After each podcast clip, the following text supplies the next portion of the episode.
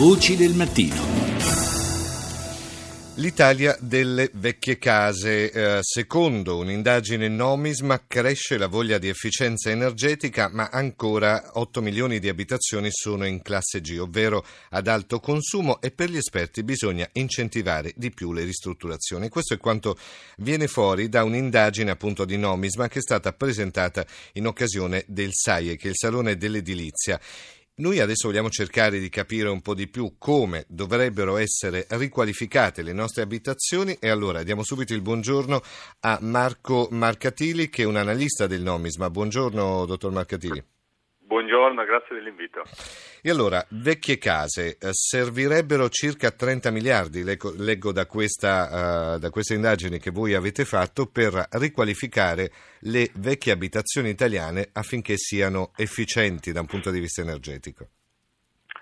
Sì, i soldi sono l'ultimo dei problemi perché sappiamo che in Italia le nostre famiglie hanno 9 mila miliardi di eh, ricchezza accumulata, eh, la metà in casa, ma l'altra metà, 4.500 miliardi, sono, sono soldi accumulati. Il problema è, è diverso, è, è, come effettivamente ehm, come dire, si crea un convincimento al di là degli incentivi a far sì che le nostre case rappresentino anche eh, per il sistema pubblico eh, un, eh, un, motivo di volano di, di, sviluppo. Noi abbiamo in Italia 30 milioni di abitazioni eh, che equivalgono più o meno a 12 milioni di sì. edifici cielo-terra.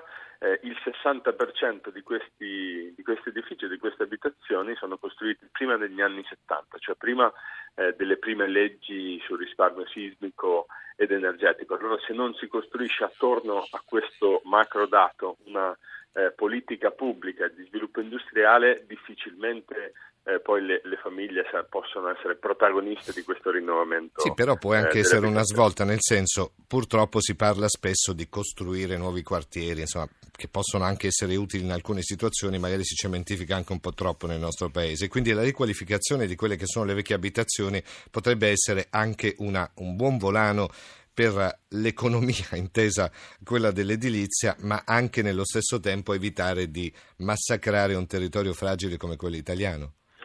Sì, sull'utilizzo della gestione del suolo si sta facendo molto, adesso si parla molto di consumo di suolo zero, molte regioni si stanno organizzando proprio in questa, eh, in questa direzione di non consumare più per ehm, dire, riqualificare il vecchio, ci sono altre scuole di pensiero eh, che addirittura propongono le demolizioni eh, di alcuni quartieri perché si fa molta fatica a riqualificare il costruito che è stato costruito male, che è stato costruito negli anni 50, quindi eh, conservare lo storico e demolire il vecchio fa parte anche di un'altra scuola eh, di pensiero. Il tema principale però diventa come far affacciare sul mercato eh, la possibilità a tante famiglie, anche che vivono in uno stato di difficoltà, e a tanti condomini che ha una frammentazione di proprietà, come far affacciare queste tipologie eh, sul mercato della riqualificazione. Sì, io stavo anche guardando i dati della, della, vostra ricerca e si riferiscono al 2014-2015, una domanda che voi avete fatto. Negli ultimi 12 mesi la sua famiglia ha effettuato interventi di ristrutturazione dell'abitazione principale, nel 2014 era il 18,8, nel 2015 il 20,7 e nei prossimi mesi, eh, vista in prospettiva, sarebbe il 25,6. Quindi comunque c'è voglia di riqualificare la propria abitazione.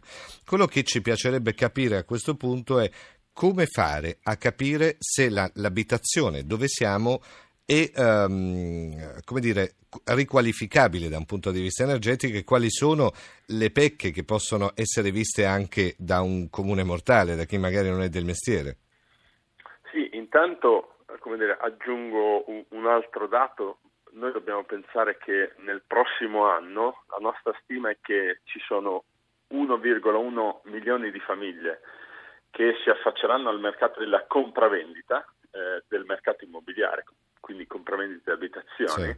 ed è stato quello su cui ci siamo sempre concentrati, ma nel prossimo anno, se eh, dire, ci sono le condizioni, sono 6,6 milioni di famiglie che si eh, affacceranno sul mercato della riqualificazione. Quindi eh, dobbiamo anche preparare il sistema produttivo a pensare che va bene, il mercato immobiliare è quello che ha trascinato, è quello che ha portato ricchezza, ma ci sono sei volte tanto un mercato potenziale eh, su cui poter contare, su cui eh, poter offrire un, eh, un, un, tipo di servizio. Ora, la, la, sua domanda è molto pertinente, come, come si fa a, a capire? Allora, da questo punto di vista, chiaramente tutte le nostre abitazioni eh, hanno, sono riqualificabili, ma qui emerge una, eh, un gap che noi facciamo fatica a riconoscere. Se noi ascoltiamo quello che ci raccontano le famiglie, chiaramente il contenimento della spesa energetica è uno dei fattori principali, ma non c'è solo quello. Le nostre famiglie eh, denunciano il fatto che eh, le proprie abitazioni hanno un problema di cablaggio, hanno un problema di sismica, hanno un problema di qualità dei materiali, hanno un problema che eh, sono state localizzate, quindi contestualizzate all'interno della città sì, sì. in maniera sbagliata, quindi non sono accessibili, hanno pochi parcheggi, hanno poche aree verdi. È come se nel corso del tempo, facendo l'indagine e quindi chiedendolo alle famiglie, noi abbiamo avuto una fase in cui c'è stato un bisogno di nuove case una fase in cui c'è bisogno di riqualificazione, ma un'altra, un'altra, fase che è quella che stiamo vivendo in cui le famiglie hanno un forte bisogno di città, cioè hanno forte bisogno di ricontestualizzare la propria abitazione all'interno della propria città, quindi non è solo un problema di riqualificare i muri o mm. comunque gli spazi all'interno delle proprie mura, ma anche riqualificare tutto quello che c'è attorno alla propria abitazione per consentire i nuovi servizi che la famiglia. Però certo è importante riqualificare per evitare quello che dicevamo prima, l'eccessiva cementificazione, perché poi vediamo a volte crescere delle cattedrali nel deserto a fianco eh, alle periferie delle grandi città eh, che non hanno nemmeno i servizi, quindi comunque diventa anche una sorta di eh, eccesso no? di consumo della, del suolo. Non c'è dubbio, come dicevo, moltissime regioni sono, sono avanti, eh, c'è una politica sulle aree che sono abbandonate o dismesse e la politica deve essere, prendiamo tutte eh, le aree, tecnicamente si dice brownfield e non greenfield, cioè non vergini, e su quelle eh, facciamo delle politiche eh, di sviluppo, di costruzione di edilizia sociale, di costruzione di edilizia pubblica, di rinnovamento dei eh, quartieri. Chiaramente negli ultimi vent'anni c'è stata una politica scellerata, guidata da fattori speculativi, che ha programmato soprattutto nelle grandi città ehm, delle, delle, costruzioni che avevano poco senso rispetto a una domanda che si prefigurava nel corso di questi anni. Senta, dottor Marcatili, comunque c'è una presa di coscienza da parte della popolazione italiana di quella che è l'esigenza di avere case efficienti da un punto di vista energetico?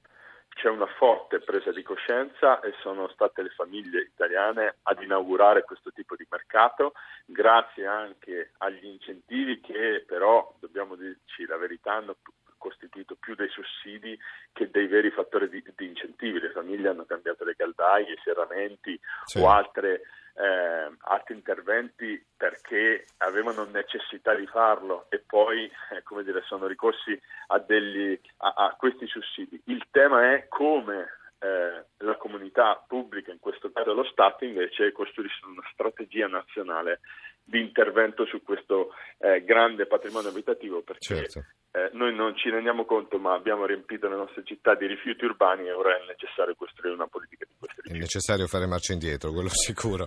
E allora grazie a, a Marco Mercatili, analista di Nomisma per essere stato con noi, buona giornata e buon lavoro. Grazie.